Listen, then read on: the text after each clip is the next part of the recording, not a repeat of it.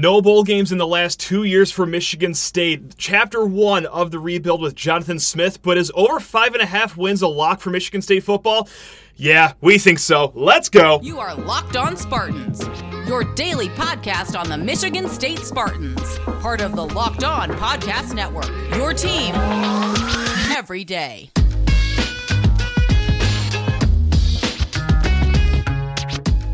Today's episode of Locked On Spartans is brought to you by Game Time. Download the Game Time app, create an account, and use code Locked On. All one word, Locked On, for $20 off your first purchase.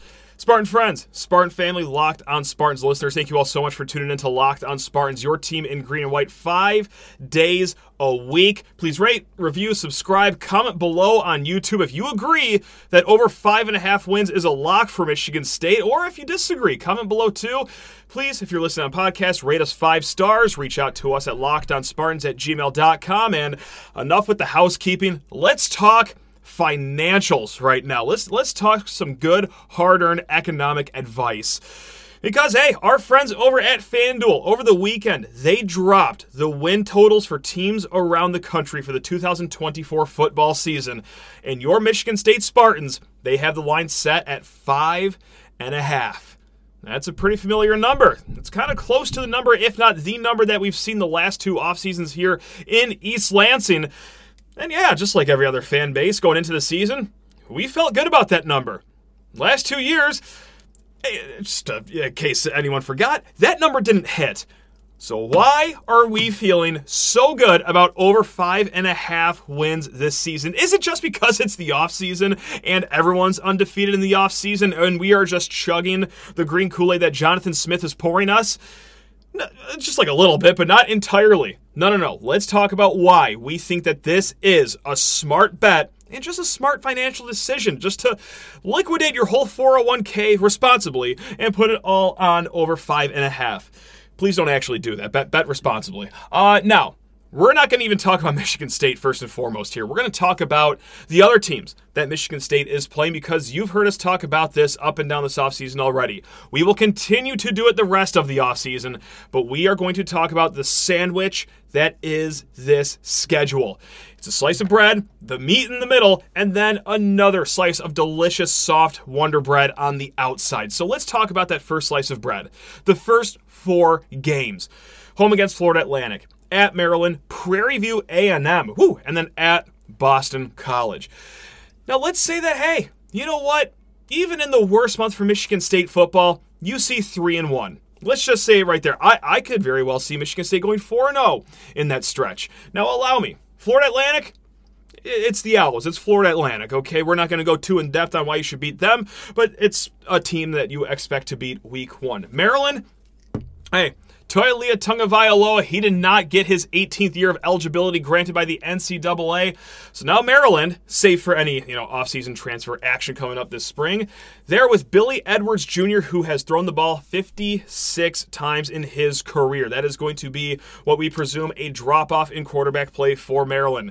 Prairie View A&M come on, no further comment for that one. And then Boston College, yes, they went seven and six last year, but they got a turnover-prone quarterback. He threw 15 touchdowns last year, 14 interceptions. Bill O'Brien steps in as the new head coach, and hey, guys, Vegas isn't too high on Boston College right now in the Golden Eagles. They're win totals are just four and a half. That's basically Vegas telling you that this team is probably going to stink this year. So, again, let, us say you don't even go undefeated. Let's say you drop that road game at Maryland because, well, dang it, we can never get over Mike Locksley and those Terrapins. You're three and one. Okay, we're, we're kind of dealing with this in a somewhat worst case scenario. Now, in the sandwich, now we get to the middle four games. Is it just the raw meat in the middle because it's Ohio State at home, and at Oregon, and then Iowa at home and at Michigan. Those first two games, Ohio State at Oregon, let's just focus on remaining alive. Let's just focus on having all of our limbs attached to our body after those two games. Now, Iowa, maybe. Maybe. I, you, you almost beat them last year. Just took some competent coaching and just the slightest bit of execution in the fourth quarter for a road win at Iowa. And I know that they canned their offensive coordinator, or he stepped away, or what have you with Ferentz's kid. Not necessarily a splash hire, though, with Tim Lester as their offensive coordinator. So that's going to be another ugly game. first team to 20 kind of game. But it's at Spartan Stadium. Maybe Michigan State is a slight two point favorite in that game, and then you go to Michigan. Now, I know that there's a lot of offseason uh, turnover with Michigan. All right, and then we're closing the gap a little bit with them. However, guys, I, I, I green and white as much as you do, and I hate talking good about Michigan, but I still think that gap is pretty big. Let's say hypothetically, though, Iowa gets you. Tim Lester turns on the Jets and he drops 50 on you. You go 0 and 4 in that stretch. That puts us right now at 3 and 4. Okay, five and a half is starting to look a little dicey until we get to our second slice of bread to end this sandwich here. Because guys, this is this is a nice schedule to look at in November. Indiana at home, at Illinois, and then you are back home for your last two games. Purdue, Rutgers coming to town.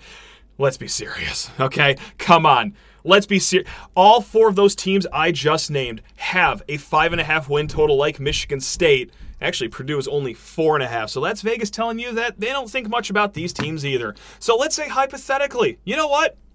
I know right now, as things stand in the middle of February, we're feeling really good about that stretch. Let's say some injuries happen. Michigan State isn't the team that we all thought they were going to be, or maybe one of the four teams I just named that they are a spicier squad than any of us thought. Let's say you, just go three and one. You lose the road game, let's call it, at Illinois, but you beat Indiana, you beat Purdue, and you beat Rutgers at Spartan Stadium. Okay, you go three and one. Guys, that was kind of like worst case scenarios things stand right now. I know there's a lot of questions with this team, but there's also questions with a lot of other teams that we just named off. That's a six and six record.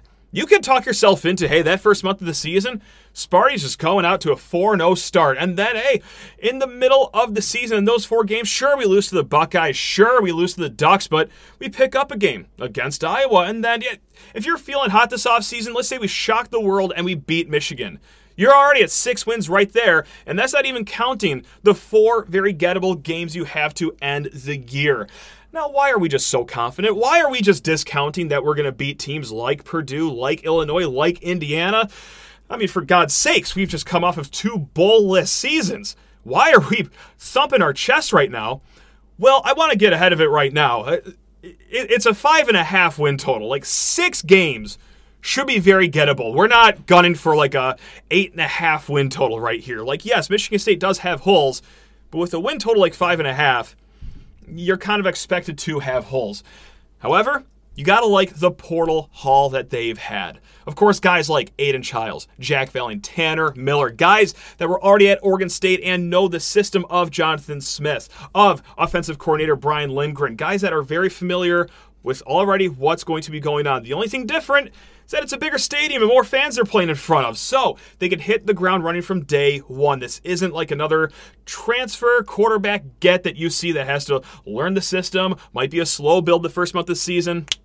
They're going to hit the ground running because they're already comfortable. Also, guys that you got from the transfer portal like Wayne Matthews, a coverage linebacker, which Tell me if that wasn't an issue for Michigan State last year. You've tightened up the interior defensive line with D'Quan Douse, also Luke Newman from the portal. And speaking of offensive linemen like like Luke Newman, it's also who you have kept.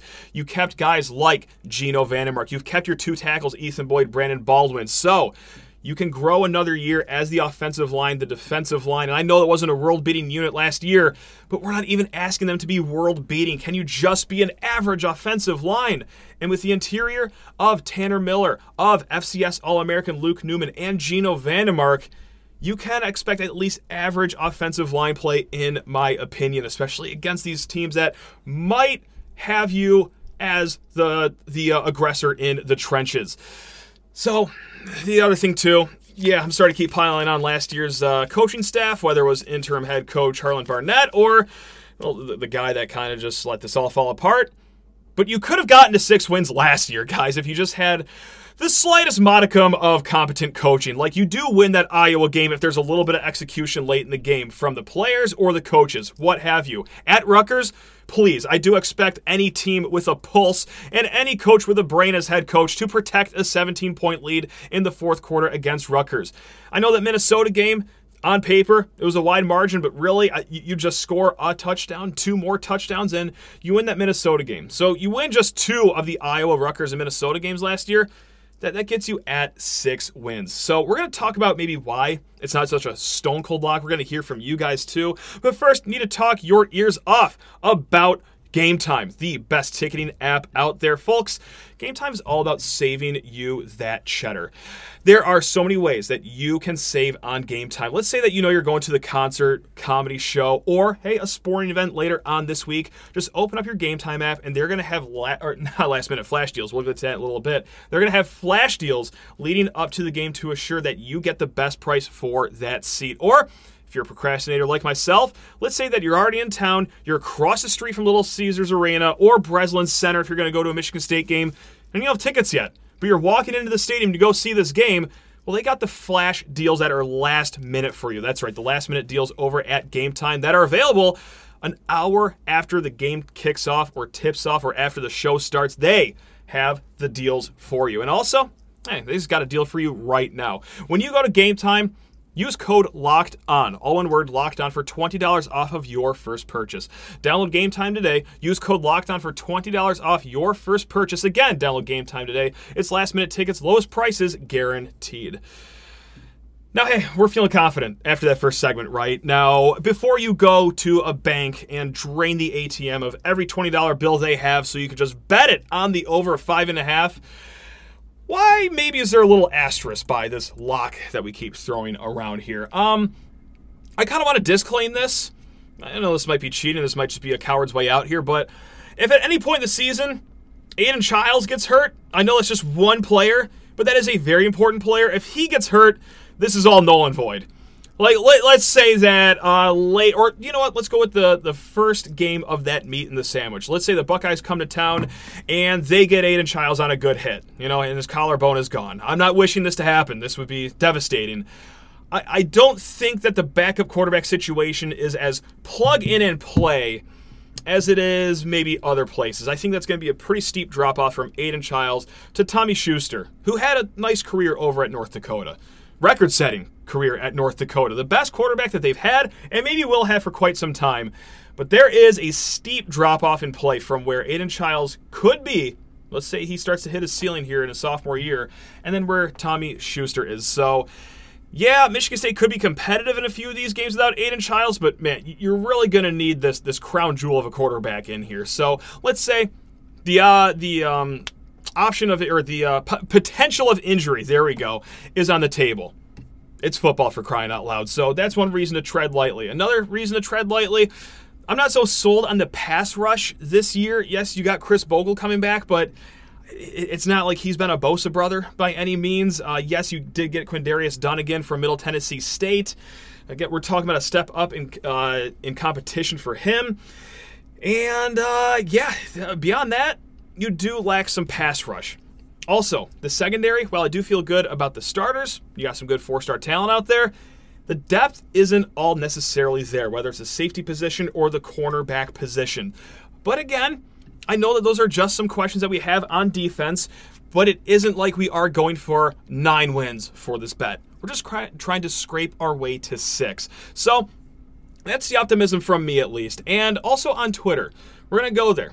That's right, because 1,000 of you beautiful people voted in this poll that I threw out on Tuesday morning. I said Michigan State's win total for 2024 is five and a half wins. How confident are you in your pick and why? Now, I gave four options because I really wanted to gauge people's confidence here.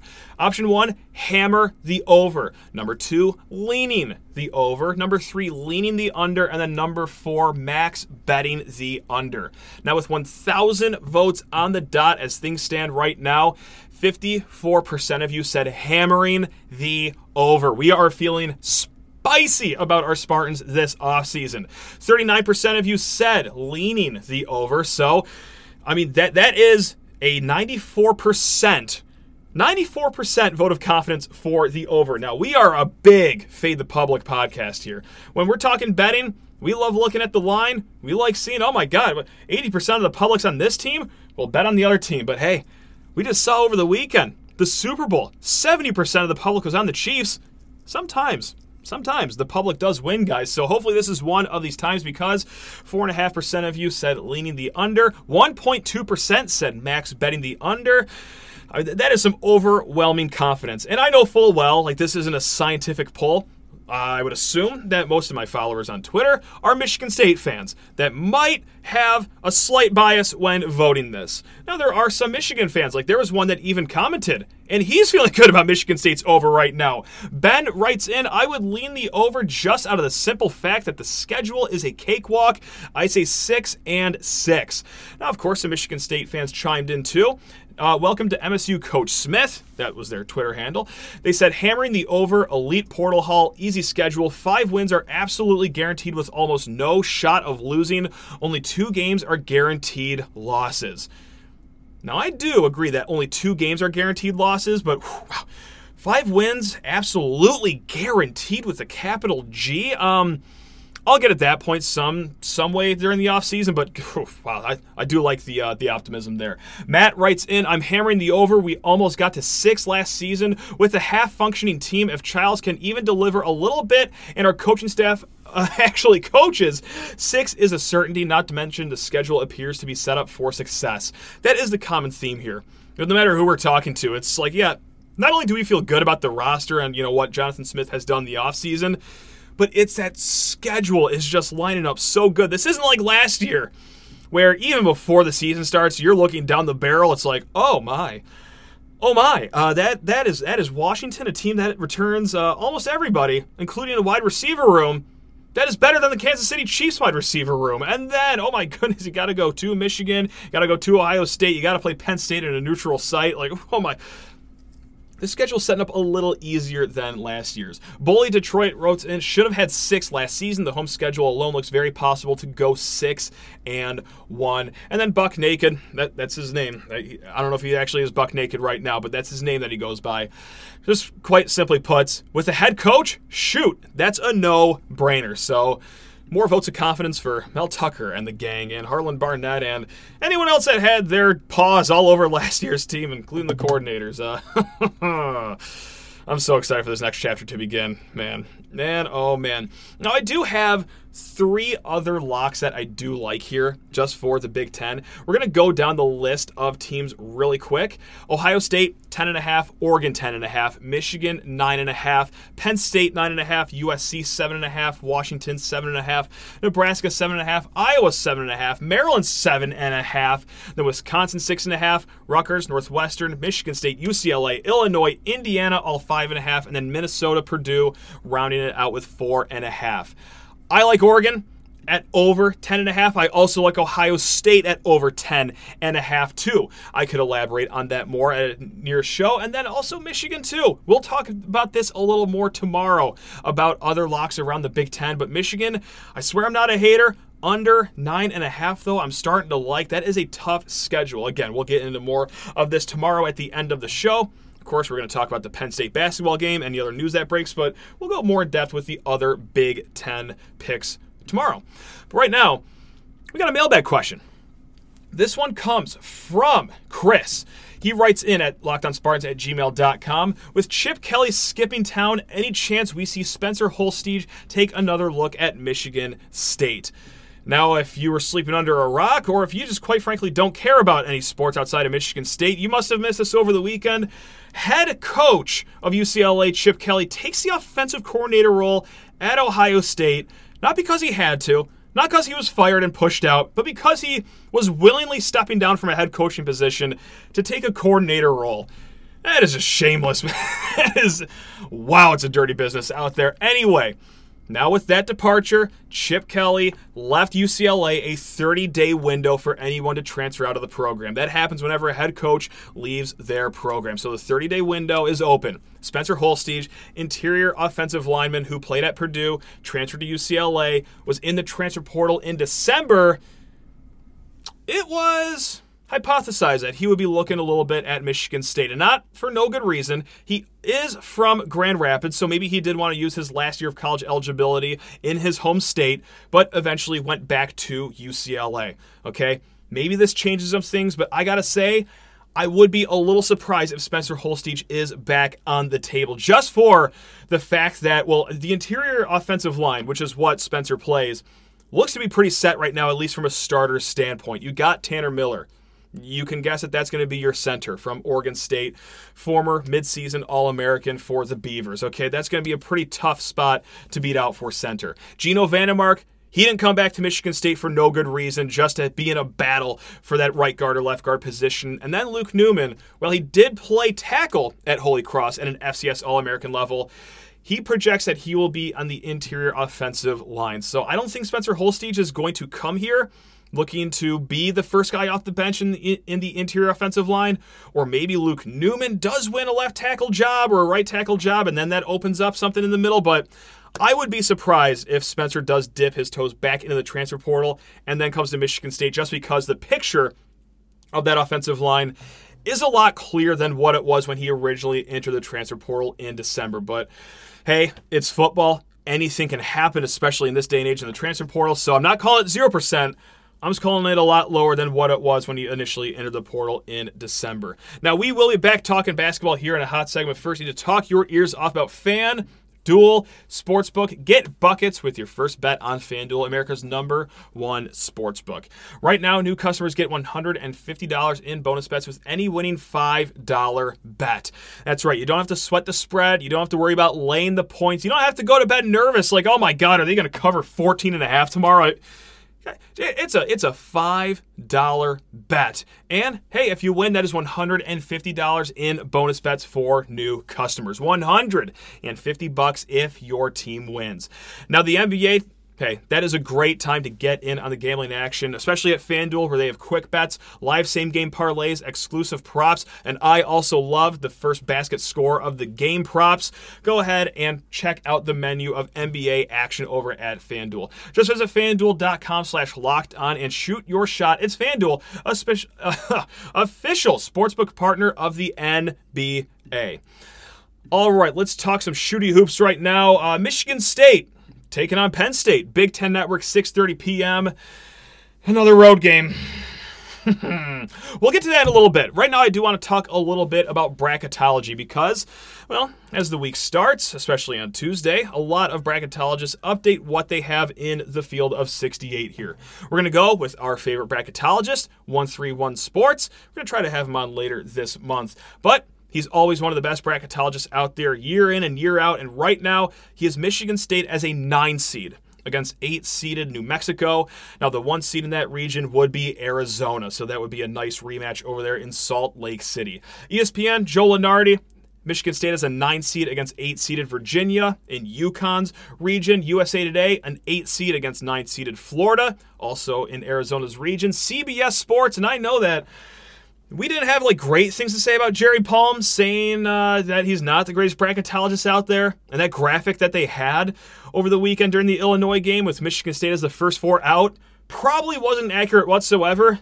But hey, we're going to eat up any bracketology we can. And let's say that you do trust the church of Jerry Palm. He has Michigan State as a nine seed against Virginia in Arizona's region. And the last one we're going to reference here, Bracketville. They have the Spartans as a nine seed against Texas A&M in the Julius Marble Bowl with Houston as the one seed in that region. So consensus, eight or a nine seed right now as these games keep going on, we're going to have some conversations of whether it might actually be advantageous if they lose a few of these games to get a 10 seed or an 11 seed, as odd as that sounds, but I don't, I don't like the idea of playing any one seed in the second round. Um, not to count our chickens before they hatch and just assume we're going to win that 8 versus 9 game, but oh god, I'd really rather play a two seed or a three seed. And if it takes some losing, or you, we could really mix it up and actually win our way to a six seed, That'd be crazy. Um, yeah, that might be worth a conversation too. Before we get to the preview of this game, two women's bracketologies have Michigan State on them. ESPN, a seven seed against 10 seeded Alabama. Now, the two seed in that region would be Colorado. And if you didn't know, for the women's tournament, the first weekend of games are at home gym. So it would be in Boulder, Colorado, should Michigan State beat Alabama in this hypothetical bracket. And also NBC, they don't have a bracket, they just have seed lines, and they have Michigan State as an eight seed for the women's basketball team, in case you were curious. Now, Penn State, this uh, I'm gonna just fetch a guess that this will be a little more competitive than it was last time over the holiday break when Michigan State won 92 to 61. A game that was so out of reach so early on that Xavier Booker got 15 minutes of action. And do you know how bad a blowout has to be for, for Xavier Booker to get double digit minutes in this day and age? Um, so, that right there is a glaring stat to paint a great picture of just how bad of a beatdown it was last time. It might be a little different here because Penn State, ever since we've played them, they're 5 and 5, they're 500, but more specifically, in the last four games, they are 3 and 1. Double digit road wins at Rutgers and Indiana. And I know that Rutgers stinks out loud this year. Indiana, maybe their worst team in a generation. But still, you went on the road in the Big Ten. As us Michigan State fans know, that is impressive. They did that by double digits. They also have a 10 point home win against Iowa, and their most recent game, a 5 point road loss against Northwestern. I gotta say, I, losing to Northwestern on the road by five? We're not in the business of moral victories over here for our Spartans, but for Penn State, that might as well be a moral victory. So this is going to be a harder Nittany Lions team to face than we saw in December, or was it early January? Whatever it was, over holiday break. Um, now, what is Penn State doing good so far? Well, at home, they're not too shabby. They're 10 and 3 at home. I will say, pretty bad loss to Bucknell in December, but they also beat Northwestern and Minnesota at home. So 10 and 3. It's always an odd environment over there, too. Like it's always a half full gym, which makes it hard for the opposing team in a way to get their energy up. Like it's almost like you're just manufacturing your own uh, adrenaline in that building. So it, it is one of the most bizarre places to play basketball. We've actually talked about it with Mark Titus last year. Now, he was on Ohio State's basketball team, and he said, just that. Like it, it is so like just empty, barren, and just odd that you really just can't catch like the correct vibe going into that game. So hopefully Michigan State can overcome that. But what else does Penn State do good on paper? Well, they're really good at holding their opponents. Uh, to bad shooting on the three point line. Just 31% from their opponents. That is 46th best in the nation. That did not matter. Last game, Michigan State shot 10 of 21 against the Nittany Lions earlier on. They are also top 20 in the nation at turnover percentage. They are turning over their opponents 21% of the time. Now, a player that we're going to keep our eye on, Kanye Clear, sorry, Kanye Clary. Now he had a really good game against Michigan State last time. I don't remember it because it was such a blowout that like you weren't even concerned about what any of the other guys were doing, but he did have 21 points against Michigan State the first time. This sophomore is averaging 17 points per game. With that said, he did miss two games recently with an injury, and against Northwestern on on Sunday, he was held scoreless. So it's been a slow return from his injury that he sustained about two weeks ago. So we'll see if he's still hampered, this 5'11 point guard. But yeah, that is going to be a big battle. Tyson Walker versus Clary. Because, yeah, he's the straw that stirs the drink even as a sophomore, too. Well, I, Ace Baldwin being a senior, I mean, he's kind of taking a backseat to this sophomore. So we'll have to see. It'll be a tough game. But BartTorvik.com, the computers, they say Michigan State projected as a 75 to 70 winner. Now it would be a quad two game. Penn State is just right on the cusp of, of quad two. So, like, this is going to be a thing where, yeah, if Michigan State does win, it's quad two right now. Could slip down to quad three, but hey, th- th- this is going to be this is to be a tough one. I know that Penn State was a walkover last time, but uh, yeah, for a nice little Thanksgiving Day date, that's nice. God, Whew. How about this? Valentine's Day date, rather. My goodness gracious, I need to mix a water in today. Um, hey, how about this for a nice one? Just sweating out a nice Spartans Nittany Lions game. If that doesn't just put the love in the air on Valentine's Day, then I'm fresh out of ideas over here. But regardless, hey, it's going to be a date here, locked on Spartans on Valentine's Day, because we're going to be back after the game. Don't you worry. We're going to recap everything that happens. We're going to go more into our Big Ten football locks and any other news that breaks. We're going to get to it here locked on Spartans, your team in green and white five days a week.